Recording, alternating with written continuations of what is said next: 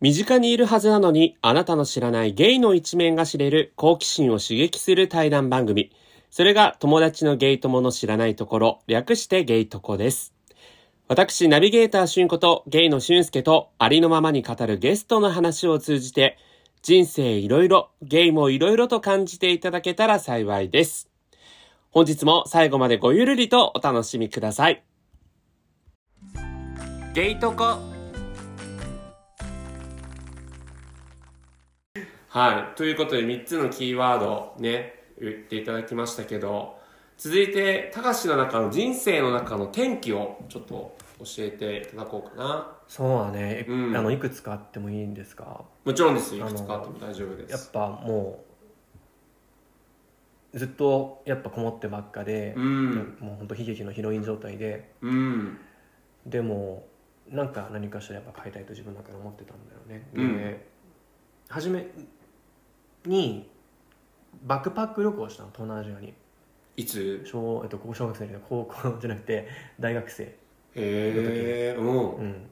なんか一人で6週間ぐらい。うん。でその時にタイに行ってで本当にオープンじゃ、うんん。トランスジェンダーの人とかがお店に立って働いてたりうん。そういうのを見たりしてああなんかいいんだってうんう思って、ん。初めてそこでその頃まだ日本ではさなんかそんな手つないで歩いてる人とか見ることなかったし、はいはいはい全然うん普通にゲイの人もいっぱいいたしね、うん。うん。って気づいて少し、うんあなんか居場所を少しそれまでなんかとあんまりいなかったからうんうん感じられてであとやっぱり交換留学してうん。うん。でそこでルームメイトの男の子がゲイの子だったんだけどすごくない？うーん。断ることにゲイとの遭遇率。そう考えてみたらそうかもね。ね、うん。そう。な料理が好きな子で。うん。うん。そう一緒にレディレディー・ガガとか聴きながら深夜にステーキとかやって食べたりしてたんだけど、へー二人で料理好きだったから、うん。うん、とかあとはそのサンフランシスコが近かったから留学先がうん。行ってたら友達ができていやむちゃくちゃ楽しくてそしたらやっぱり。それもゲイの友達？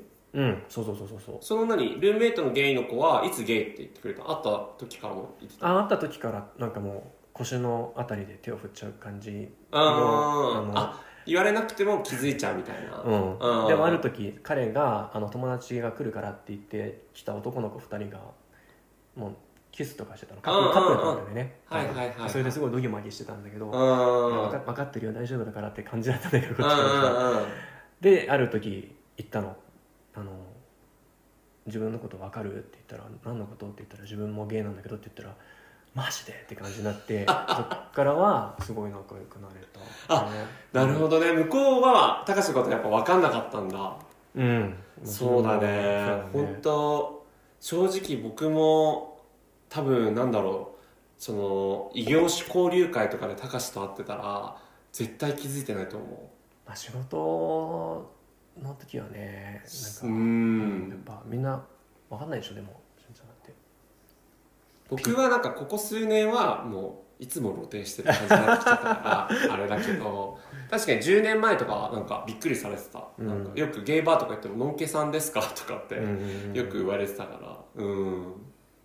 そうそうそうそっか。じゃあルームメイトがびっくりして、うんそこもめっちゃ仲良くなって。そう。で、うん。サンフランシスコの友達がいっぱいできてでなんか初めてこうなんか仲間みたいな感じになって、でまあ交換留学終わってでこのまま日本で就職かとか思った時にやっぱサンフランシスコ楽しかったから、うん。行っちゃおうと思って行って、うん、あとは多分やっぱ日本に行きづらい気持ちがあったから東京でお母さんとかにも行ってなかったから。うん。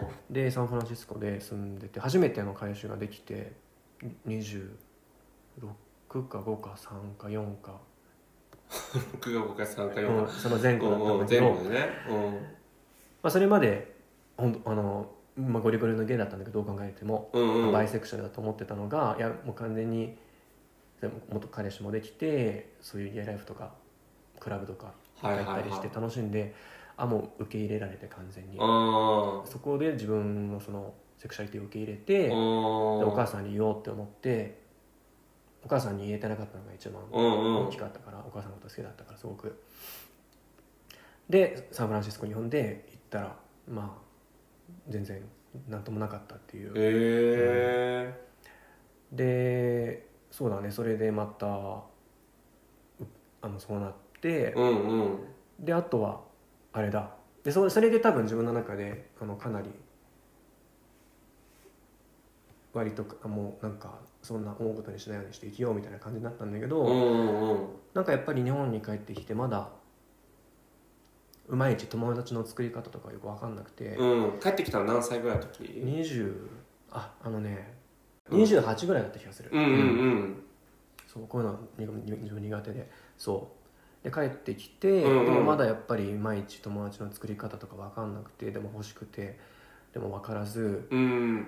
でもう3年前ぐらいに、うん。うんその自分幼馴染の2人がゲイなんだけど。ね。え、うん。すごいよねそれも。そのうちの1人が「ため会に行く?」って言ってきて「あうん。うん行く」って感じで。行ったらあの前のゲストにも出たりょうちゃんと知り合ったと知り合い。うん。でそう。でそれがりょうちゃんがあの、まあ、ベロベロに酔っ払って多分覚えてないんだけど、ん。LINE 交換してでそれでつないでくれつながって、うん。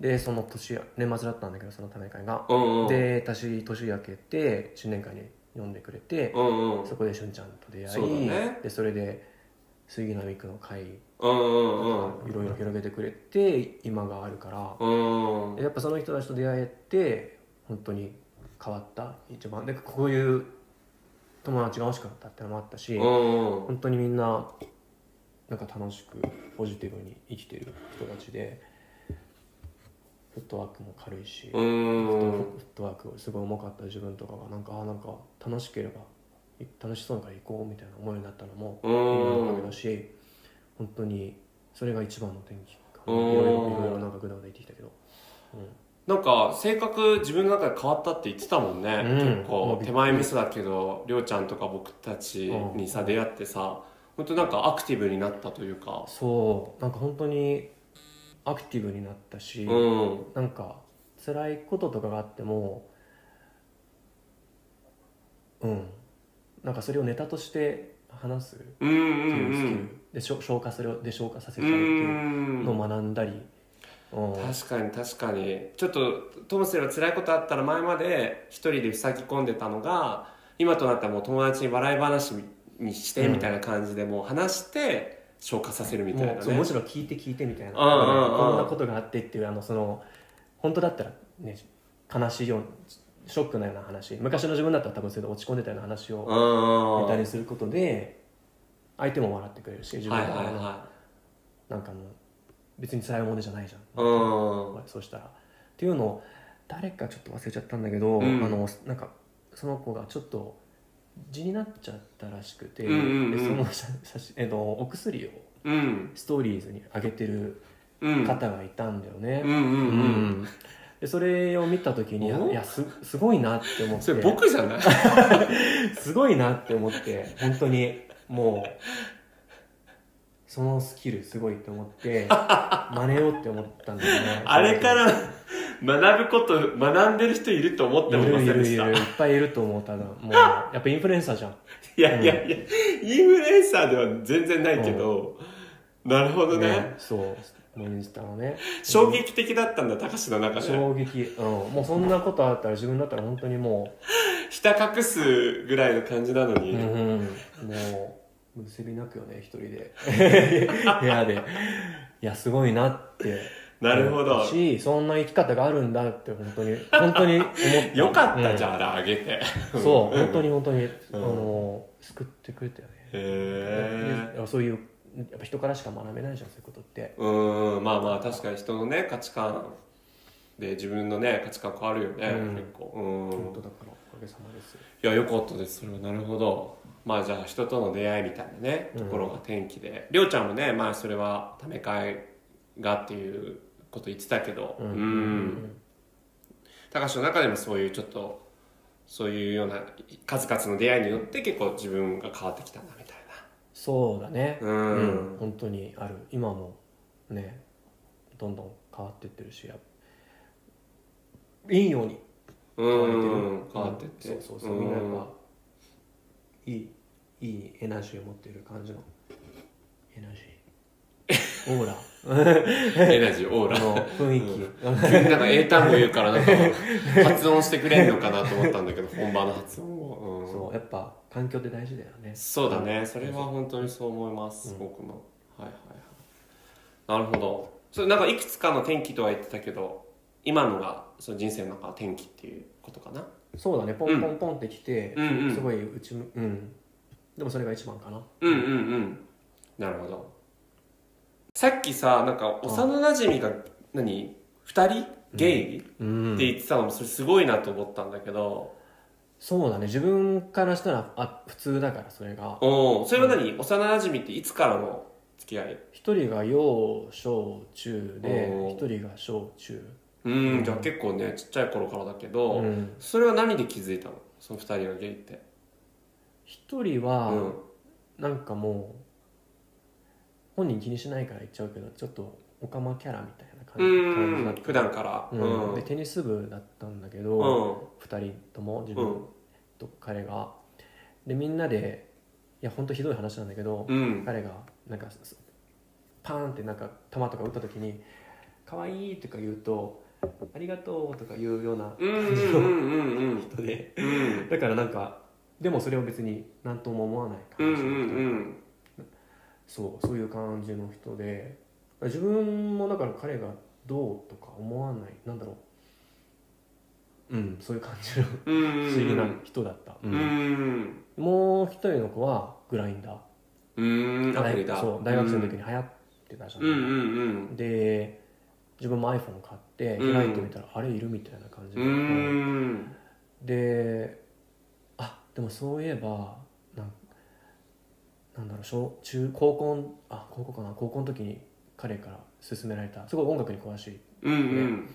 MD にカイリー・ミノグとかマライア・キャリーとか入ってたなとかうん。芸に人気の。ゲイの人気のアーティスト。う点とん点が線になって、で でその後3人で遊んだ時に、うん。あの実はこの前あのあなんだろうアプリで見つけたんだけどう。ん行ってあの付き合ってる人がいるってその言って言ってたんだよねその子。そう。んの時。う。んそれってひょっとして男の人って言ったら「うんおじさん」って言うから「おああそうなんだ」って感じで。で今考えたらちょっとアウティングなんだけどよく。まあ確かにもう一人いたんだもんね。3人で遊んでたっていう。そうそうそう。3人で遊んでたそのもう一人がさっきのテニスの子。そうそうそうそうああなるほどね。まあ。じゃあもともとその3人は仲良しみたいな感うんじだったんだ。そうそうそうそう3人とも。ああああああ。でそのテニスの子がいたけど、うん。そのもしかして男の人とかって聞いて、うん。みたいな感じ。で確かにアウティングっぽいっちゃアウティングっぽいけそうでども彼もま気にしないから、うんうん。うんそうそうそう。今はよくないんだけどね、あうん。そう。で自分のこともしてたって言ったらうんなんとなく、うん、分かってたみたいな感あじで。分かってたんだ、うんへえそれ以来はそう2丁目とかちょこちょこっと行ったりしてたね。3人で。ううん。ーん。そう。へだからででもやっぱなんだろうもうしょっちゅう遊ぶって感じの仲じゃないから、いつも遊んでたりすいつも連絡取ったりってわけじゃないけどもうやっぱ昔からの仲だからうーん。ずっと切れない仲だと思えてる友達がいるのは、まあ、ちょっと安心だよね。そうだよね、いやーまあ確かにね。でもすごいね。なんか断るごとになんか 中3の英語の先生といいさ、うん。ルームメイトといいさ幼なじみといいさ、うん。結構な遭遇率だねやっぱね、うんもちろんいるんだけどさ。そう考えてみた。らそうだね、ん。そう。あんまり意識したことなかったけど、ね。うん、それでうん。なるほど。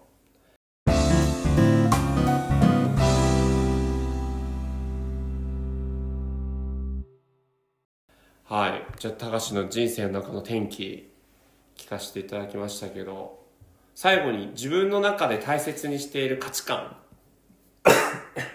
を聞かせてもらおうかな。価値観。これも悩んだんだけどやっぱ人のいいところを見るとこ？すごいつまんないんですけど。いやいいことじゃん人のいいところを見ること。うん。なんかやっぱ教える仕事してるとやっぱこうこここうしてみ課題を見つけてそれを直し改善してもらうっていうことがの繰り返しになっていくけど、うんうんうん。やっぱそればっかり言ってたら辛いからまずは褒めてうん。ででもこここうするともっと良くなりますよみたいな感じであの課題を指摘してよくあの、まあ、それをよく意識してもらうっていうことをするからうん。自然にやっぱいいとこうろ見つけんるのが、なんか職業病ってういうか、ん。でなあの、まあ、みんなもできてるのかもしれないけどあの割りできるあの気づく気づける？うん。気づくようにしてる、うん、プライベート面で会った人もあここいいところだなってわりかしすぐ気づけるって感じそうなんだ、ね。この人のこういうとこいいとこだなってそっちに意識がいく。あこの人のこういうとこ無理とかではなくて、うん。そこをベースでなんかコミュニケーション取ってうん。るだからなんか減点法じゃないけど、うん。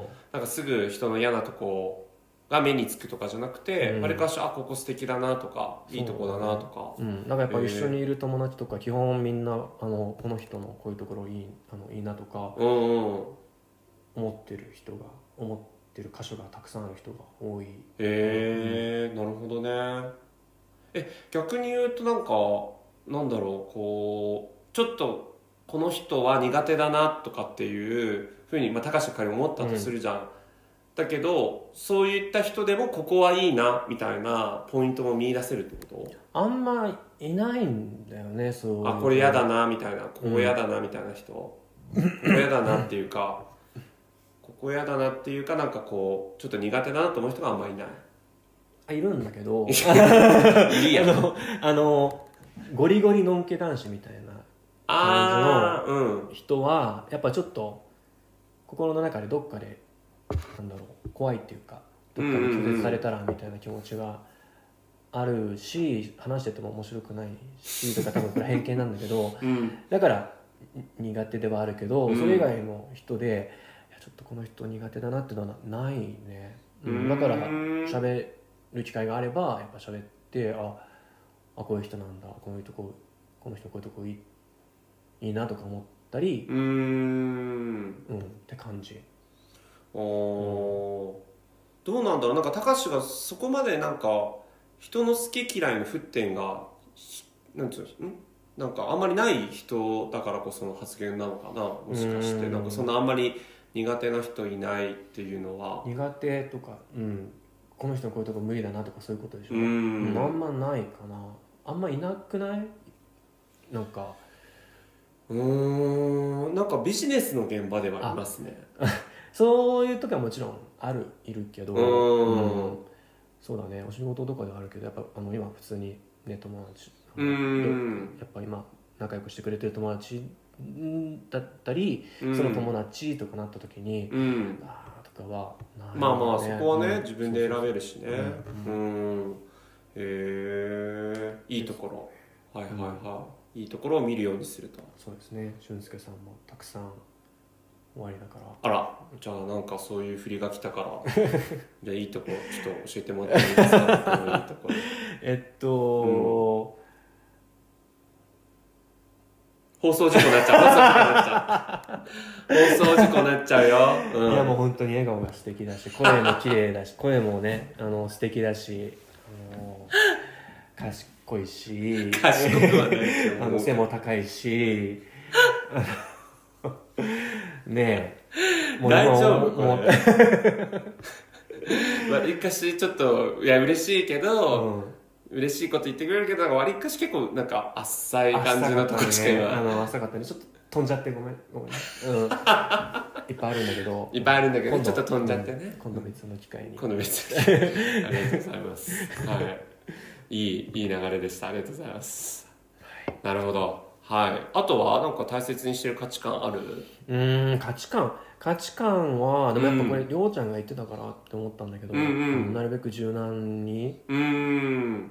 柔軟な価値観を持つっていうか、うーん。東南アジアバックパックした時とかも、うん。なんかラオスにお金持ちの友達がいて、うん。いイギリスにホームステイした時にあった。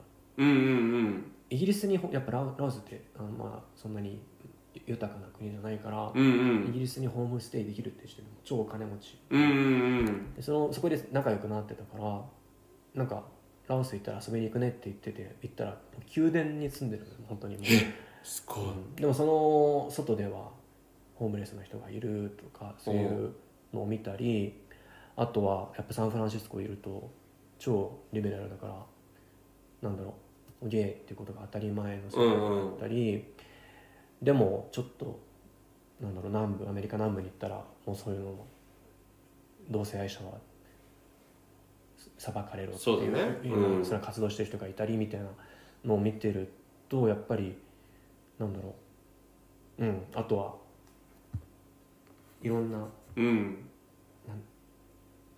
ポリアモリーっていうののカップルとか、うんオー。プン open relationship のカップル open relationship のカップルとかうん。見たりいっぱいいたりしてでその人たちも初めはやっぱその open relationship で聞いたらえ？ってまだ若かったからうんうんうん。思ったりしたけど、本当に幸せそうにそういうふうにしてる人たちを見てあそういう生き方もあるんだなみたいなあるから、うんなるべくそういうとこの考え方はえ？えありえなくないとかはもた考えないようにしてる。うーん。それはもう全般的ないろんな側面でなんかこう一つの価値観に偏らないように意識してる？うんなるべくやっぱ無意識の中で無意識にさしちゃってるようなこともあるかもしれないけど、うん。なるべくこう、うん、それ自分の中の価値観でそれはちょっとないなって思うことはないようにしてる。うんなるほどね、じゃあそういう柔軟であれみたいな部分のところが。うん。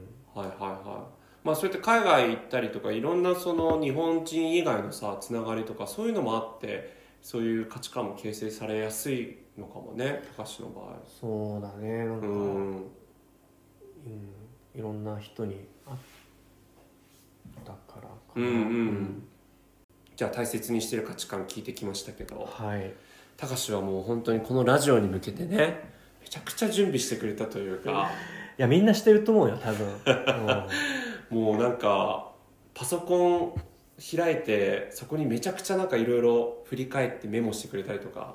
そうでもちょうど最近なんかあの仕事でちょっと燃え尽きてたから、うんうん。あの自分のこう内省をしたいと思ってたから、うんうんうん。すごいいい機会をうん。与えてくれた。いやよかったよやそう言っていただけるおの話上手な人ばかりねあの呼ばれる番組に。そんなことないよなぜ本当に。僕がみたいな感じだったからうん。あれ驚いたけどすごくありがたかったです。いやいやいやもうせっかくの機会ですからと思って。ね。ということで第1部はあの高橋のねいろんな人生について聞かせていただきましたけど第2部にちょっと高橋がどういう曲を選ぶのかすごい今から楽しみなんだけど高橋の流したい曲3曲ねお伺いする。はい。第2部は Spotify 限定で配信をさせていただきますので、はい、えーもしよろしければ Spotify の URL 後日ね、掲載しますので、えー見ていただければと思います。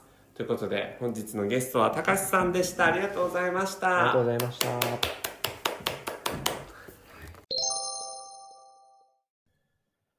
今回のゲストの高橋はね、初対面の印象と今の印象が結構違うんですよね。こう初対面の時はね、すごくこう真面目そうでおとなしい人だなっていう印象だったんですけど、まあ今もその要素はね、もちろんありますが、まあそれ以外に本人も言ってましたけどね、やっぱりこう下ネタとか、そういう独特の高し節がね、本当にこう聞いていて、いつも話面白いなって思ってるんですよ。うん。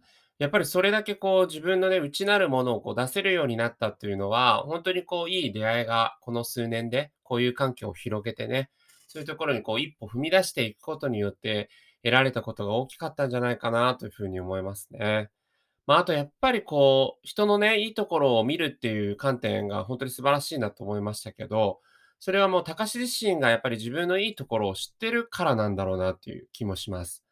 あの、高志ね、英語の先生にこう、すごくセンスがあるって言われて、まあ自分でこう、いろいろと勉強して、あの、今となってはこう、英語の講師っていうね、こう、もう、これが確固たる自分の強みですとか、得意なことですっていうふうに言える人って本当に強いなと思っていて、まあそういったところを持ってるからこそ、他のいろんな人のこういいところもこう垣間見えられる人なんだなというふうに思いますね。で、それと同時にやっぱりそういう人ってこう自分の弱みとか、そういったところもこう受け入れやすいのかなと思っていて、あの自分ではね、こう闇を受け入れた元陰キャラなんて風に言ってましたけど、まあ私からすると全然まだまだの元っていうか、まあ全然現役の陰キャラだとは思うんですけど、でもね、そういうこういろんな自分のいろんなところをこう受け入れて、あの自分らしく生きてるなっていう気がしているので、まあ本当にそういった意味で、あのその一助になれるような存在になれたのは僕自身もすごく嬉しいですし、あのこれからも高志との付き合いを続けていきたいなというふうに思っています。はい。ということで、今回のゲストは高志でした。ありがとうございました。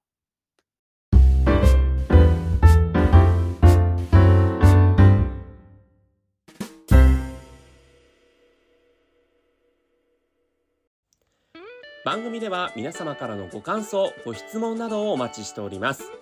このゲストのここの話が良かったなんてことがありましたら、直接そのゲストに皆様のお声をお知らせいたしますので、どしどしお送りください。ご感想、ご質問などをお送りするには、番組概要欄にありますメールフォームまたはメールアドレスよりお送りください。また番組のツイッターも開設しています。アカウント名はゲイトモレディオです。皆様からのお声が今後の運営の励みにもなりますので、皆様のお便りどしどしお待ちしております。